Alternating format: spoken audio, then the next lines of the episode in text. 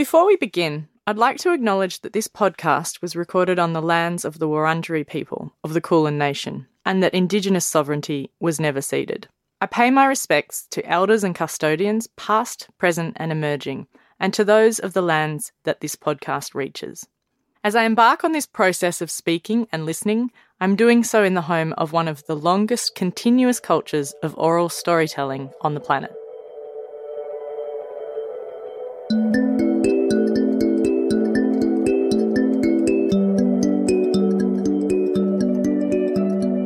Performance works in particular, I'm always hiding as well. Like mm. there's like an intensity of my presence in my voice, specifically because the things I, I've been doing involve my voice a lot, singing or speaking. But there's also, I'm realizing a kind of push and pull between like, yes, my body's here or my voice is here, but I'm hiding in some way. Like mm-hmm. my hand is obscuring my face, or this costume I'm wearing is kind of hiding my identity in, in some way. And I think it is that need for like, I want to be able to connect, mm. but at the same time, like have a sense of there is a boundary or there is still sovereignty or like I'm doing this for myself in myself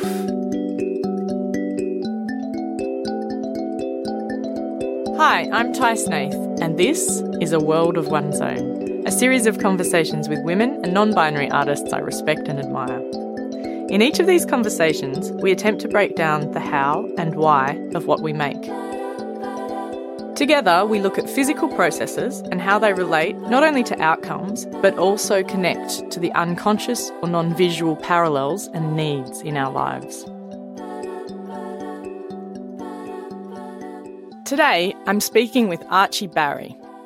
Archie is a non binary, interdisciplinary artist, even though the term non binary is not quite a sufficient definition for them, which we'll talk about more later on. Archie's practice explores the slipperiness of language and the very human impulse we have to share our feelings. When I was listening back to this conversation, I noticed that my voice changed. It was almost like I was unconsciously trying to match Archie's thoughtful, considered manner. It made me think about the empathy involved between an audience member and an artist, and the way that our voices can actually express a lot about us and our feelings. Everything is pushing everything away. Everything is pushing everything away. This body is not real. This body is not fake. This body is not real. This body is not fake. Nothing touches anything. Nothing touches anything. Float. Don't walk. Float. Don't walk. This body is not real. This body is not fake. This body is not real. This body is not fake. This body is not real. This is an untitled piece of music that Archie kindly supplied us with as a little taste of what they do. Archie described it as an auditory descendant of the video piece Tatsache. It's a captivating snippet, but Archie's artwork isn't really something you can experience in a podcast. Archie's works are best experienced in a room full of people, responding to the space and the atmosphere they create. Now, Archie, I was thinking before um, we started what to introduce you as in terms of your practice. For me, the first thing that comes to mind is performance. Is that how you describe yourself? Um, the two forms that I've come to describe my practice by when people ask what I do is performance and video. Hmm. But I'm realizing more and more that there's a lot of things surrounding that and underneath that which are equally, if not more important.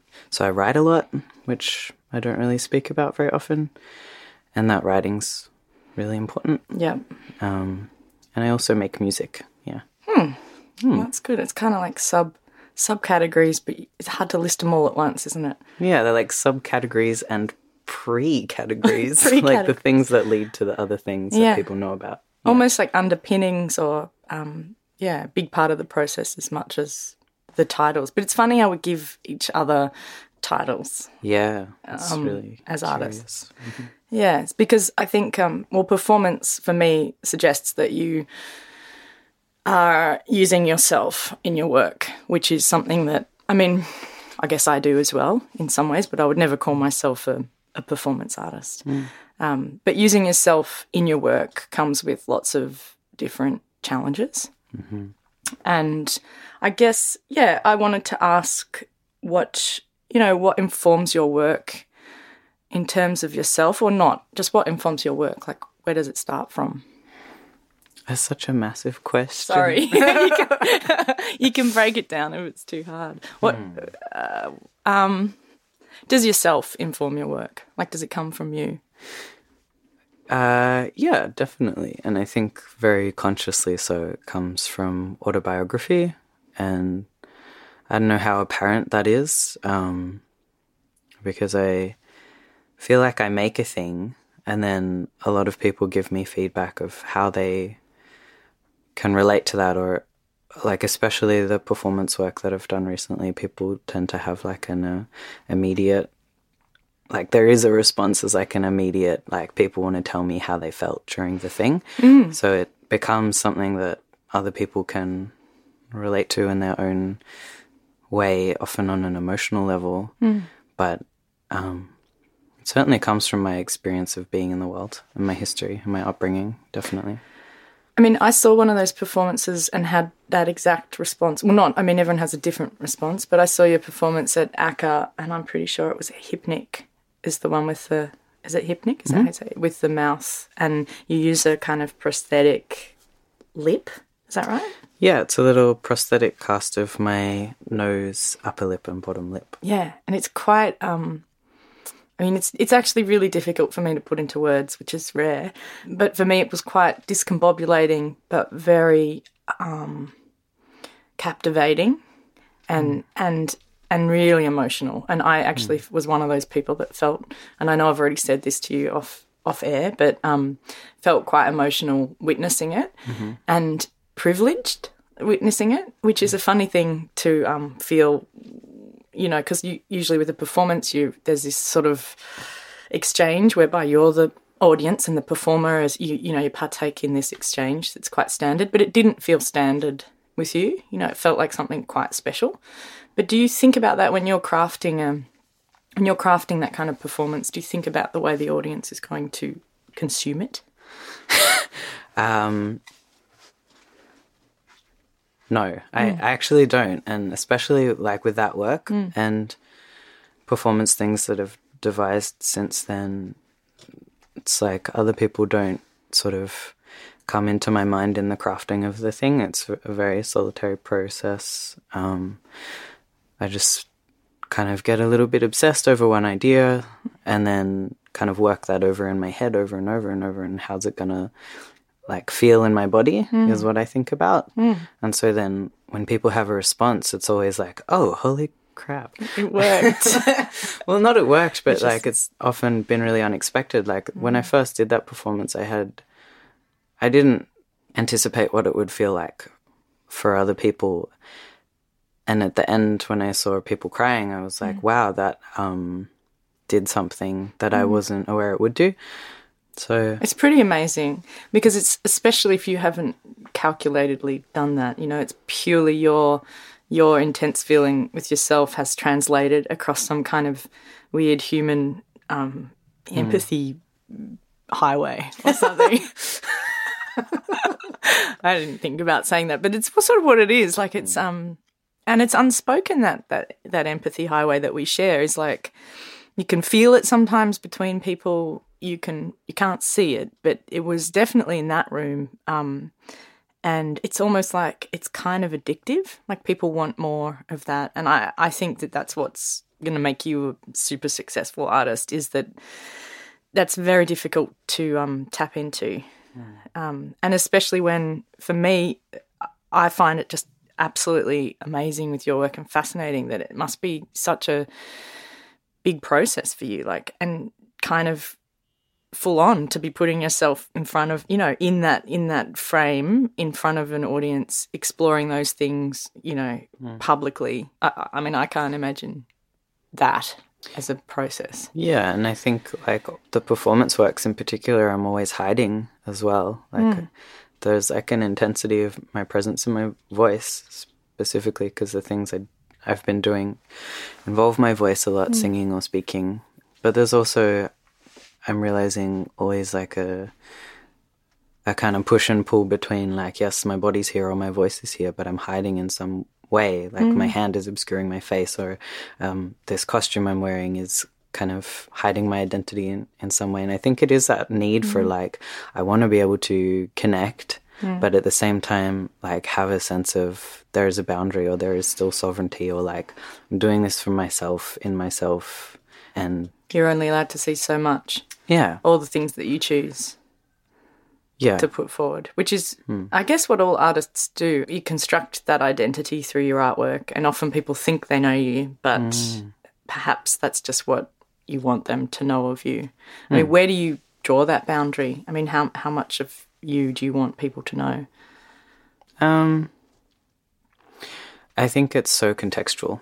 Like, there's things that I will tell some people, and not other people. There's things that I will like share in specific circumstances w- when it feels safe, and then there's other circumstances where actually it's not appropriate. So I think it's just like an ongoing um, back and forth, and like re- realizing where it is okay and not okay to be particular forms of self, which sounds kind of screwed, but that's just the world, really Yeah. um, because like I I feel that a lot of the things that I make are funny, mm. but they're also really painful.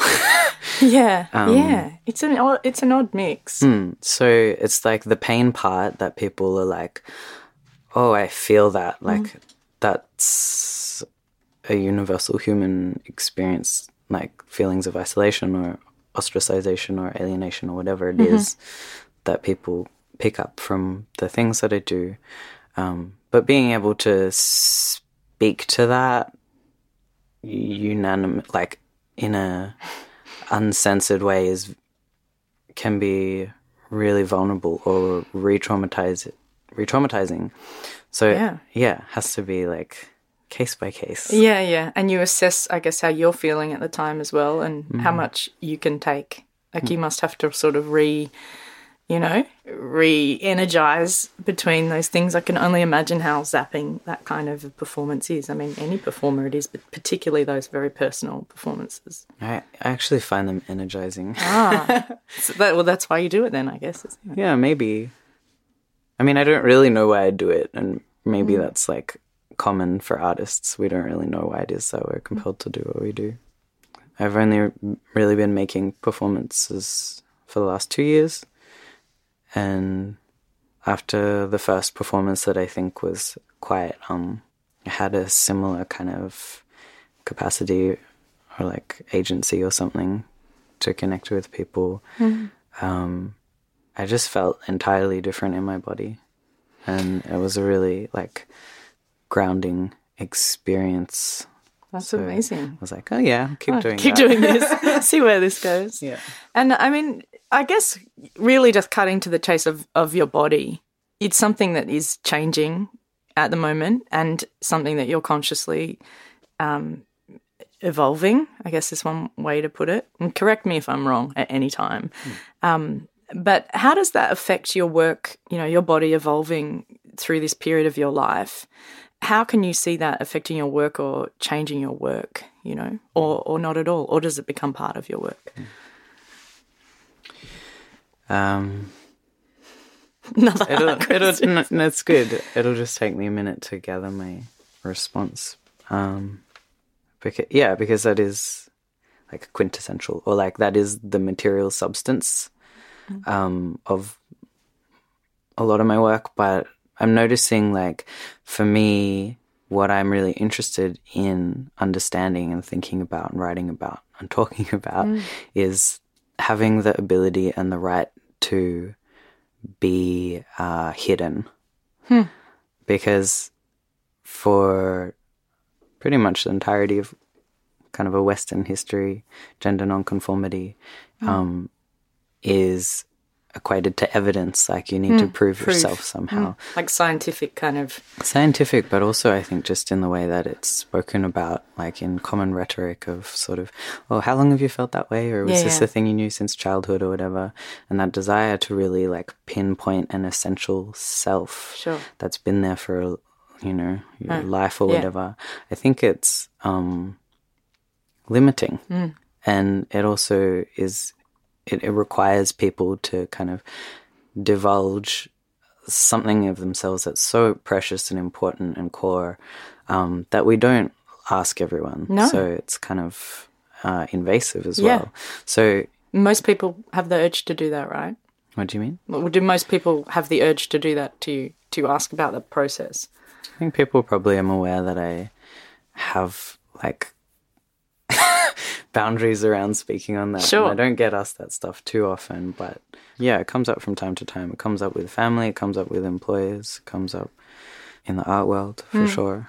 Um, Um, I mean, uh, as I said, like if I say anything that, and I think it's, I think it's also important to talk about things so that other people can understand, you know, you and your place in the world and your work, because part of it is, as I understand it, difficult just being all lumped into one category when there's so many different myriad forms of gender nonconformity and queerness and non, you know, transgender. There's so many different, just as there is as any other type of gender, you know, or people or whatever. But I think it's important to sort of open it up as much as you're comfortable, I hmm. guess. And in that way, for me to understand it is sort of like how it relates to your work. yeah, yep. And I find that fascinating that you're very public in so many ways, but then so kind of, as you said, um, hidden in so many ways. And that's something that you're obviously aware of. But do you think, can you foresee that um, ch- changing in any in any way? Um, I'm sure that it will. I'm sure it's going to evolve and like um, that what I make will change over time. I mean, I hope it will. um, I guess um, it's interesting to me that the things that I do are more and more about like uh, expressing something of trans identity that doesn't rely on being able to see it visually. Like I think I am predominantly a visual artist, but I'm so interested in voices. So this format of a podcast is actually quite apt to to things that I am kind of working on and thinking about.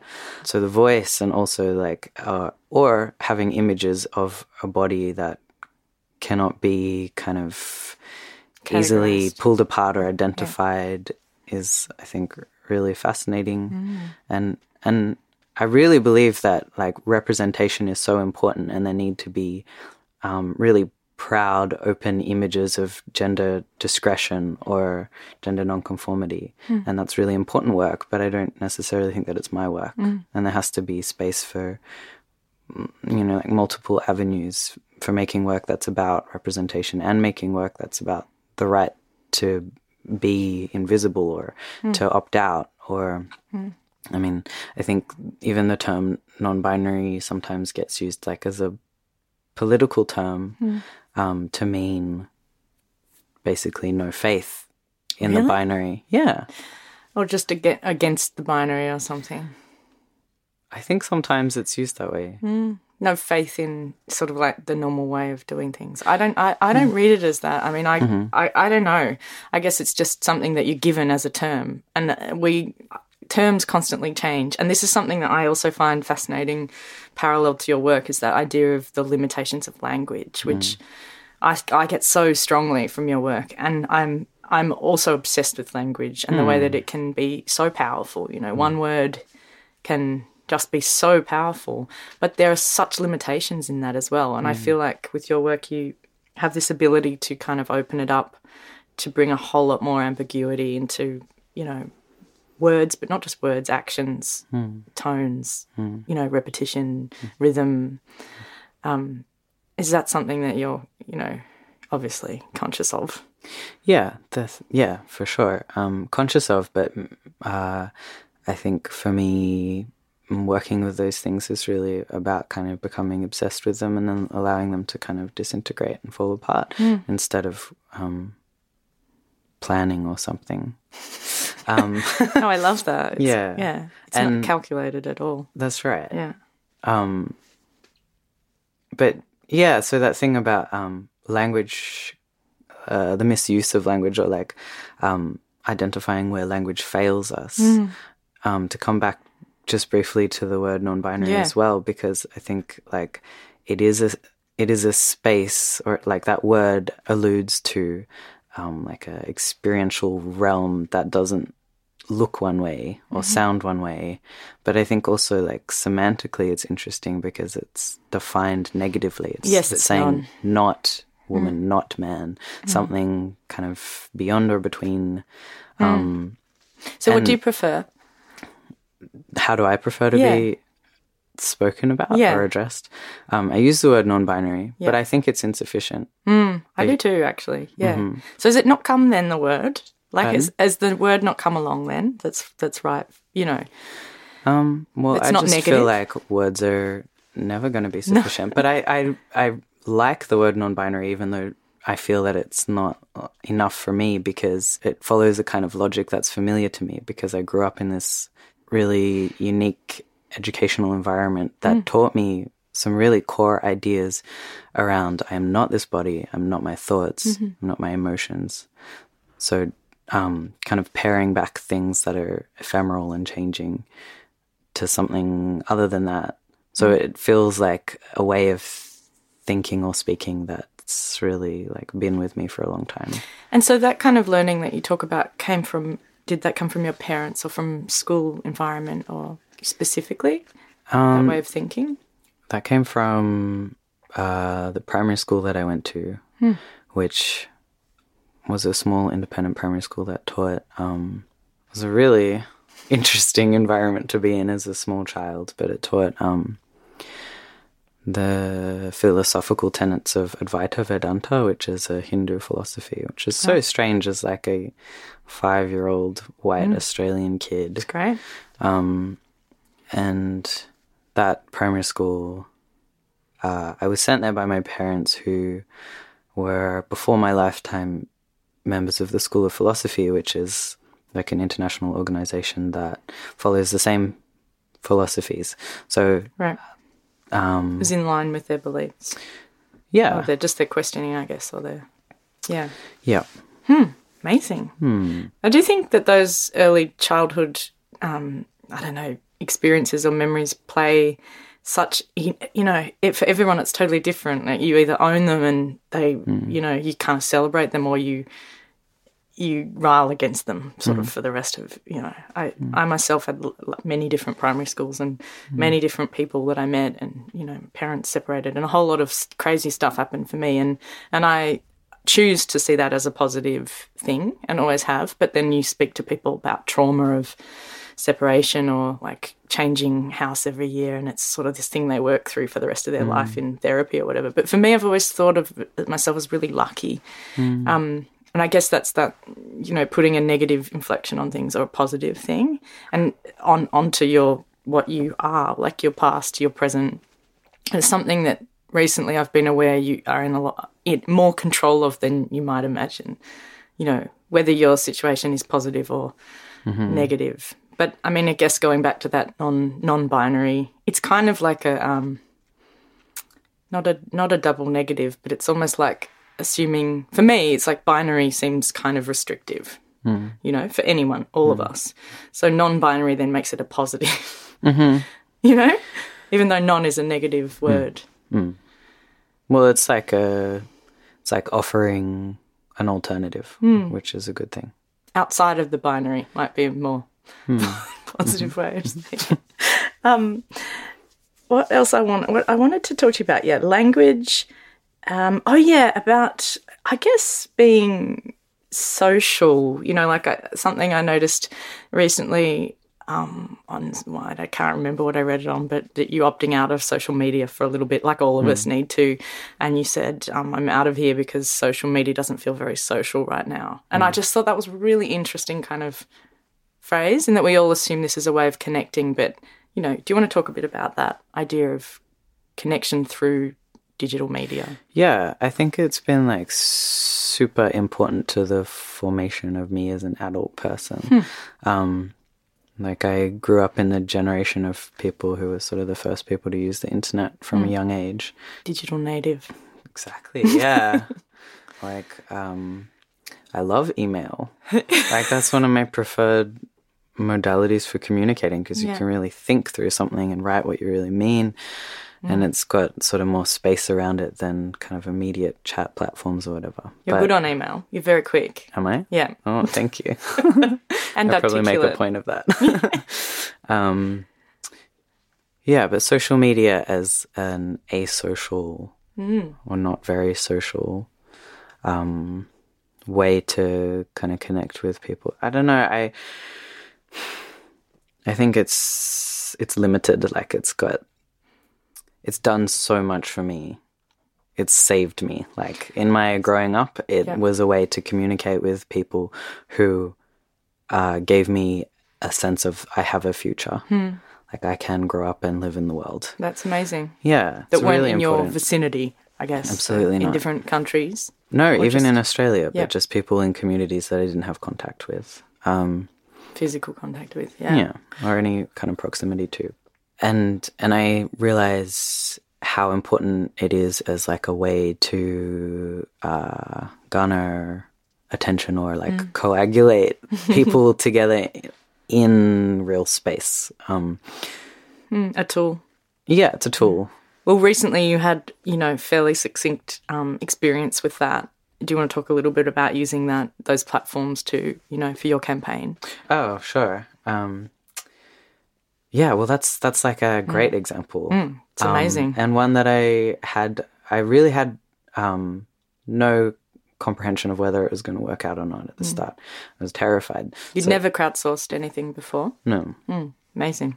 Um, yeah, so I ran a campaign, um, which I have so many conflicting feelings about, which I could touch on. But um, campaign uh, essentially selling artworks in exchange for donations to have surgery, uh, and so I managed to raise ten thousand dollars um, through the internet.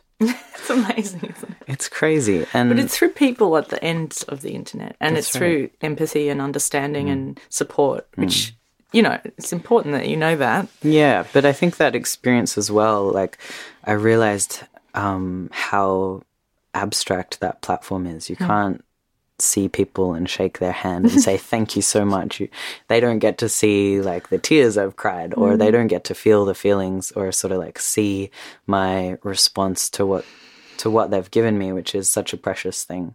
But you're pretty good at communicating that. Like I think that's part of your gift as an artist is that you're very good at communicating these un non-physical emotions. Like it's part of your skill set. Hmm. And so I guess if it's not going to if that platform's not not going to work for you, then it's not going to work for, for anyone because you do feel, I mean, I, I felt like as part of that campaign, everyone was quite, um, well, I know I was, but everyone was sort of just with you on that. Like no one sort of dipped in and then left. Mm-hmm. Everyone followed it and mm-hmm. kept checking in on it, and you were quite generous sharing that, which I understand must have been pretty hard, Yeah. to say the least. Well, it is. It's hard on a number of levels. It's like hard because, um, like that's that's kind of like my artistic modality, I guess, is to like look at the things that are difficult and like try and restructure them or or turn them into a, a source of empowerment in some form. So I made these monotype prints with my tits and sold those to people, and the mono the monotypes had words embedded in them referring to kind of um, experiences of dysphoria. Um, Words like, I remember passing. I can't remember the other words. um, dog ear, um, and weird. So the word, I guess, the word passing is probably the one that people can kind of create associations with most easily as a as a word that refers to um, being able to pass in social settings as a man or a woman or or whoever you are. I didn't even think of it like that. Oh, cool! I thought of it like, um, you know, passing through. Passing by. Yeah. Yeah. Like Well- changing or time passing. Yeah, well, I guess it, it pulls all of those things into itself, which is really interesting. I, I guess the discrepancy of like having a lot of difficult, um, very present, visceral feelings and turning that into a commodity. Hmm. which is sort of like an analogy for what the art world is. Yep. Pretty much. Hmm. So there was that not for side of it. everyone, not for everyone, but for a lot of us, yeah. Hmm. So there was that side of it is actually challenging that that world that you've chosen to be part of, where you Yeah, it's a bit contentious, and um, I was I was really afraid that those artworks would be distasteful for people, and that that would kind of um, mm. be a barrier. And then and then actually, I had a really great chat with my counselor about it, and they were like, people appreciate artworks for so many different reasons. People appreciate artworks that are confronting because they're confronting. Of course. And people appreciate artworks that are vulnerable for that mm-hmm. vulnerability. yeah. So it's like, And to be honest, I, I mean, I would have been part of that without the artwork anyway. Like, I think anyone that's met you or seen you perform would have would have donated to that campaign without getting anything back. So, uh, I think actually they were bonuses, really. Like, and I know that for, I know that for you, it probably felt integral to challenge that notion of, um, you know, doing something for the money. But I actually don't think that that's what it's about at all. I think it's about people understanding you and where you need to go and helping you do that. Like, it's, you know, I don't think exchange always has to be, you know, th- that you get something back. But then, yeah, I think it's important to give things like, like when I think about performance, I think of it as giving a performance. Like it's like a thing that I made, but it I need it to be like for other people some Does level. it, is it sort of like um, if if it's not, it do, it didn't happen for you? I mean, is that sort of important that other people experience it to for it to be real? I'm not sure. Hmm. Yeah. Because I, I mean, I think this comes up with lots of chats that I've had with people about making art and why we do it. Um, and often there's that, whether it comes from that sort of understanding of, you know, the canon of art, like until someone buys it, is it worthy? Until it's in a museum, is it worthy? Until it just comes off your hand or out of your voice, is it even real? You know, I mm. think there's these different mm. degrees of what we're taught makes a valid idea. But it, it is interesting how now I think there's a lot more grey area around that, and particularly with dance being so kind of important right now, and that exchange of sort of gestures as um, a kind of economy really like is happening now that we don't that makes it just as real i mean you don't you know it's interesting What does, territory what does real mean there? well, you? what does real mean there? That's, I mean, that's something that's that's interesting because everything's real or fake, no matter which way you look at it. But real artwork, I guess I'm referring to it as like, you know, I, I guess we've always been taught that unless it's within this framework, it's sort of not whatever. It's just some weird thing you're doing mm-hmm. like the framework gives it value or or, something or meaning. or meaning. Yeah, I guess it is. It's that thing of like the more people who see the artwork, like, it, well, I guess for me, my interest is in being able to allow people to see the thing. Hmm. Um, and there are there are like like very well established formats for making that possible, i.e., galleries and institutes. Hmm. Traditional formats. Yeah, But then you have lots of different avenues as well. That's right, and and I th- like I think to me what's what's interesting for me is being able to do a thing that that does go like through the traditional well traveled route, and because that's where like I think it's so interesting like the big galleries and the big institutes um, are frequented by people who don't who don't come from an art world background or whatever. And I think that's where you can actually like put a thing that will reach people who are otherwise un- uh, disconnected or like unable to contact that thing in their lives. Yeah. Maybe that's really sort of a utopic vision and maybe I'll I'll get like totally disillusioned really soon. Maybe. I don't know. I hope not. I hope not. But I think at some point we all have that utopian vision of what art can achieve.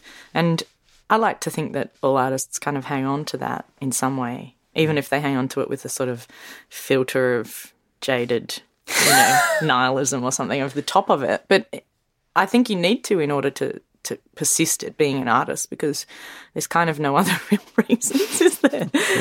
Apart from working through your own things, um, meeting people, talking to people. But the power in that sharing is it's real, and I think for for you know, I think for you, it's real. It's it's amazing that that gallery world is something that you have just sort of effortless, effortlessly fallen into or accepted or embraced because traditionally that's a difficult thing to do with the type of work that you're making. I mean, there's a long history of performance artists who have done it, but um, I can't imagine it's an easy path to take, you know, because you have to constantly justify what you're doing. You have to pitch it, you have to write like a thing around it, you have mm. to sort of say what parameters it will fall within, you know, what people might get out of it. You, you mm. almost have to sell it before you even do it. Right. And you don't necessarily know what it is you're going to do. I know. So that's our skill in itself. Mm-hmm. Allowing for that sort of breadth of experience without actually kind of even doing it yet or going there yet. Mm-hmm. Um, but you seem to be, the skill seems to have already settled in. You seem to be kind of, Well, I, yeah, like uh, uh, it's a learnt skill. Like I'm fortunate in my education, yeah. really fortunate. So it's not just a sort of magical thing that suddenly happened or like a natural talent or whatever. I'm really lucky. Um, and I guess you're also helping educate other people to be able to do that as well. And that's something that, um, you know, we shouldn't overlook is that by you actually doing what you do, other people either um, feel like they can also do that or they learn that there are people like you that need support in order to do that and allow other people to do it. And it's something that is not, it's not an easy position to take, but you sort of forging away is really important. But something on that, I guess, is just um, something that I noticed you have been doing in your personal life, I guess, is having creating your home as a space for, um, and you don't need to talk about this if you don't want to, but um, I just read it on Facebook because I was like, I want to talk to you about that Yeah, because I didn't know you did that. So, can you talk a bit about that?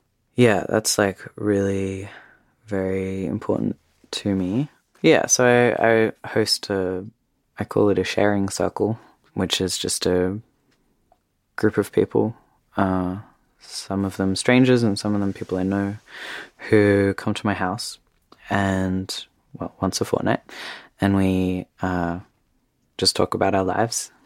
Um, it's like a no feedback kind of group environment, so people are given the chance to say whatever they're experiencing without um, feedback or critique or advice, which is a very precious thing in this world. it's very rare to be heard and not questioned. I think, especially if you're of a gender non normative kind of background um, or exploring that. Um, we're really rarely given the chance to just express or speak. It's always um, required that we kind of validate our experience in some form. So um, it's it's like the such a source of power. I think that space, and every time it happens, I'm totally blown away by people. It's about mm, eight people, or it's capped at eight people, and we just come together and drink tea It's like and talk about um, all of the stuff that's going down. yeah, yeah, Yeah. And that changes every two weeks. That people change. The People change, um, but now I'm in this really unique and precious situation of knowing people and knowing people, but not knowing them at the same time. Hmm. Knowing people by their first name, knowing people by their pain, hmm. really, but Yeah. not knowing where they live, not knowing what they do for work, not Yeah. knowing their financial situation. Um, that's amazing. And having known these people for a few years, like, um, uh, yeah, How, and how did that start? Did you initiate that?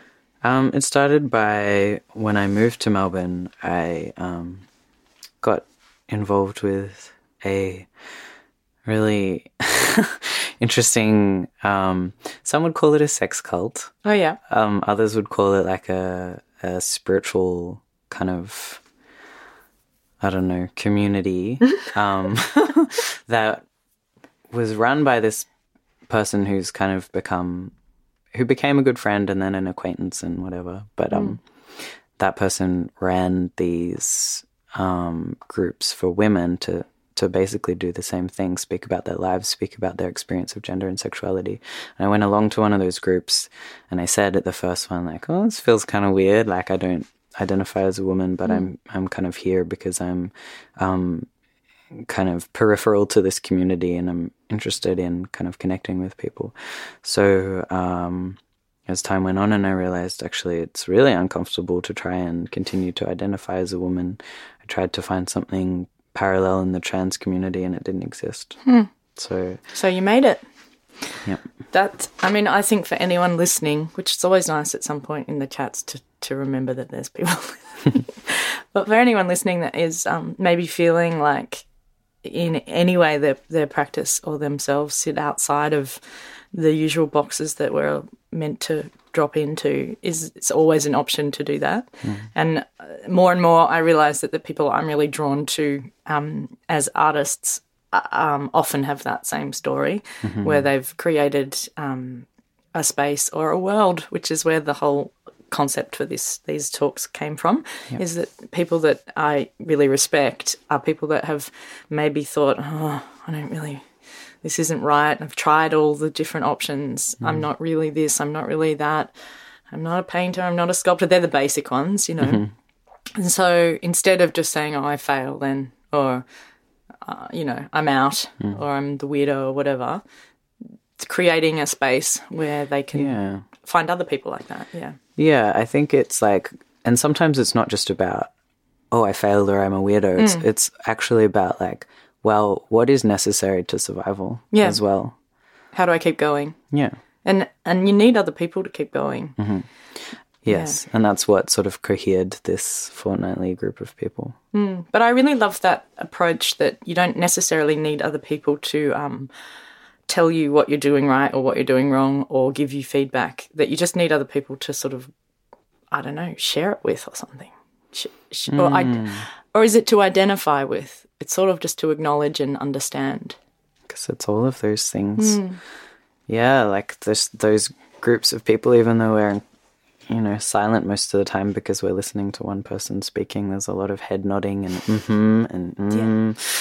It's sort of Yeah. like that just, there's a sense of familiarity in the room. And it, it really is like we create a world in that space in my garage. It's really fascinating though, because in some ways, I think with your work, with your performances, and being having stood in a circle around, you know, you, it's almost the same thing that you're doing. Like it actually kind of is the same thing that you're doing. Is creating this kind of information that comes from you and what you've experienced, and then other people, because that's what happened there is people nodding, crying, you know, not just taking it in objectively, not just taking it in coldly, actually sort of, mm, you know, feeling, uh, understanding it and feeling it through their bodies almost, you mm-hmm. know, like mm-hmm. it's, it's it, so it does obviously inform your work as well. Yeah, and it's it's really like I think key that you said the word bodies there hmm. because gender is an experience that happens in bodies. Hmm. Like no matter how much we sort of theorize it, it still comes back to a body Yeah. inevitably, which is problematic and also like really good to remember. Yeah. Yep. And I mean, I have two young kids, and I'm constantly thinking about that difference of bodies and hmm. how you teach that or don't teach that or like leave it open or accidentally close things off, you know, hmm. constantly. I think as a parent, thinking about how to um, just give them every opportunity that they possibly can have to realize that gender themselves. Mm-hmm. But you know, in this in this time of sort of increasing toxic max- masculinity and kind of crazy, scary stuff like that, it's something that I'm, you know, with boys, I'm super conscious of. Yeah. Mm. Um, but then also conscious of not inflicting my, them with my own experience of gender mm. or, you know, what I've been through as a woman. You know, onto two young boys. I don't have a daughter. I don't know. That mm-hmm. stuff is constantly, as a parent, you know, mm. playing around in my head. But as creative people, you do play a role in other people's lives, you know, whether you like it or not. Yeah. and I think that you're very much like that. Like, I do think that um, a lot of people might not even know you to say hello to you, but are very aware of sort of what you're doing at the moment. There's kind of a responsibility in that as well. Yeah, and um yeah, it's like total it has definitely altered my self my perception of myself and um it's been really interesting. and Really like uh I think it's still unfolding. Um understanding how to uh I don't know, kind of how other people see me. I mean, like that's probably just a question that everybody asks themselves all the I- time. I how do other so. people see me, and Yeah. like what what is it that they're like receiving from my communication? Is it what am I coming across in the way that I wish to be seen or heard? And how is that? What do you mean? How do you wish to be seen or heard? Um, I, I don't want to like, I don't want to give one answer because I, I don't think there is one answer. Like, just um, There must be. I mean, when you think about that, like what what would you be disappointed in if someone said to you, "Well, I see you as," what would be a disappointing response for you? um, I don't, I don't. Oh wow. I mean, you don't have to answer. But No, it's like a really good question, but I guess I've never asked myself that. So, I, like, nothing kind of pops into my head about how do I not want to be seen. Um, I guess I fear that I'm not very articulate, and I wonder if people. I don't think that's the truth. I, mean, I've, I was just thinking about it myself. Like, I don't. I think the worst thing I would want to be seen as is is closed off to other possibilities. You know, like I would hate to be seen as um, a bigot. I think that's possibly the worst way that I'd want to be seen. But then, in terms of gender, I mean, I yeah, like that's a whole other thing, and often I do think, you know, with all the stuff around being femme or not femme, I've never really thought about it very much. And except again with kids, you know, they're like, why you put mm. that stuff on your eyelashes? Yeah, it's so curious how like it can be a thing that people don't think about. That's what amazes mm. me, like that it's just this ingrained kind mm. of uh set of ways of being that people kind of naturally kind of adopt do. or whatever. so you watched don't. my mum do it. yeah, it's like you don't think about it until you suddenly make another person or whatever, or like, Yeah. or um, Yeah. Oh, made another person. Better think about it. how did that happen? Shit, what do I believe in again? It's sort of like that though. I'll and bet, yeah. and it is um I mean, of course I've thought about it and you think about how you cut your hair and you think about what clothes you wear, but I like to think that I justify it on just how I feel. Like I feel like doing it. And that is what I said to my boys is like, well, I feel like it because it makes me feel, you know, it frames my eyes better. Hmm. Like that's what I hmm. said.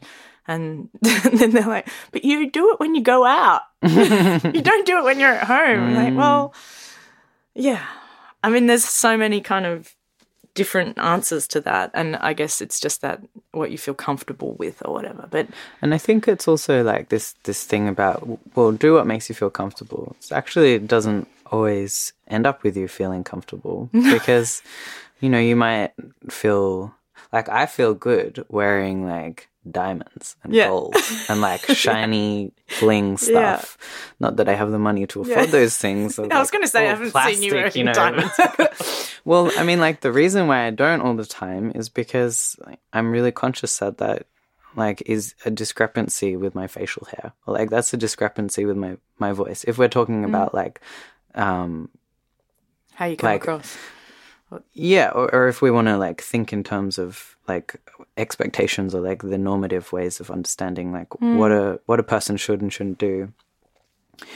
Um, so even though that's a thing I might want and might make me feel good, hmm. it doesn't necessarily mean that I'm gonna feel good on the street because I'm gonna be hyper conscious of what people are like, how people are responding or what people are hmm. thinking. And it's not an unfounded thought because I have had people being aggressive towards me in public. Yeah. So how do you deal with that?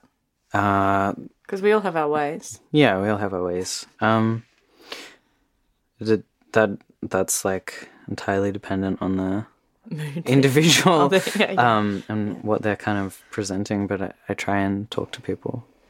Talk to people. Like people. I try and just be, you know, I try and remember that I I'm not accountable to other people's expectations, and I try and explain that to them. Really? Hmm. That's a that's a very generous thing to do. I would just probably Well, I think what happens is they realize like they've got their own screwed up limit, limits on what they're allowed to do Yeah. and what they're not allowed to do, and it of like their fear often comes from feeling like, how come you have the right to this?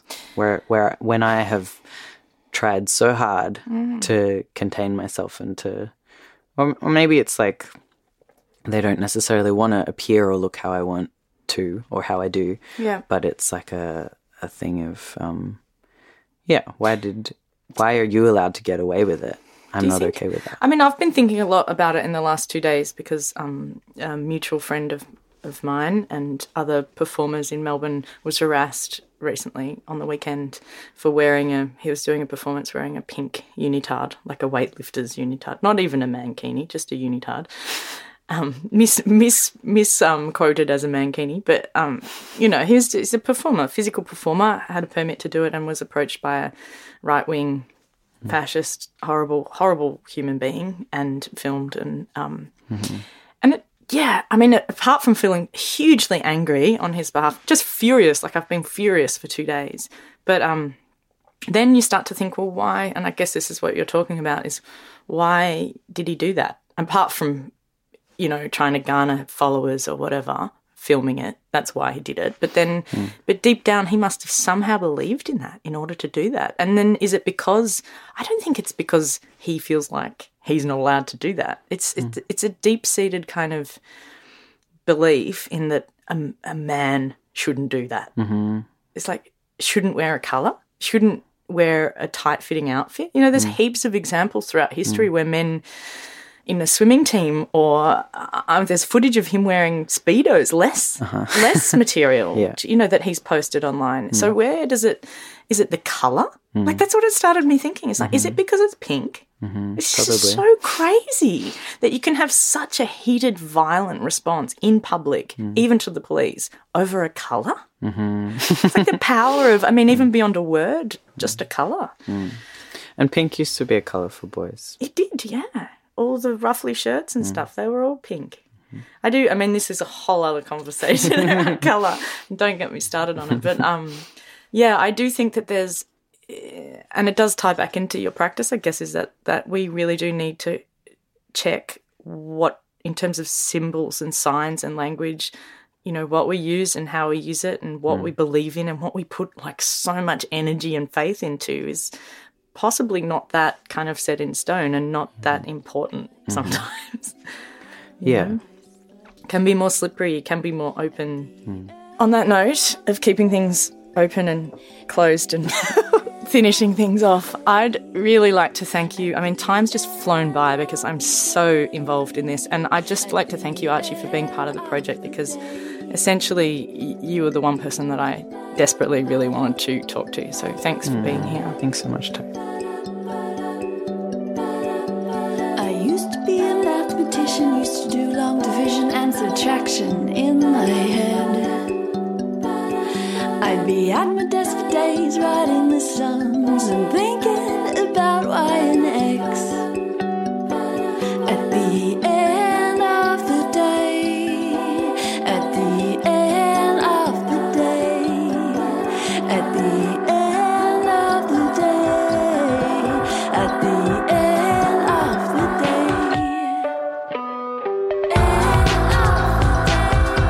What a truly fascinating artist. Someone who is really committed to exploring identity through a series of processes, not just the visual. I love the way that Archie seems to work everything out through their body. The way they said at the beginning of our conversation, I get a bit obsessed with one idea, going over and over it, and then I ask, how's it going to feel in my body? Not in a calculated or constructed way. It struck me that Archie uses a very true and grounded way of working. It made a lot of sense to learn that Archie was educated as a kid in the Hindu teachings of Vedanta. Beyond their fascination with language and the way it both fails and connects us, there seems to be the underpinning of these words I am not my body, I'm not my thoughts, I'm not my emotions.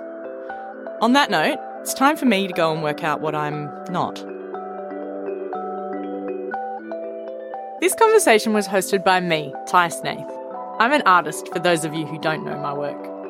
I'm actually making a series of artworks inspired by each of these conversations. If you're interested, the first iteration is showing now at Sarah Scout Presents in Collins Street, Melbourne, and running until the 10th of November 2018. After that, the documentation will live on my website. For more information about the project and the artists I've been speaking to, head to taisnaith.com.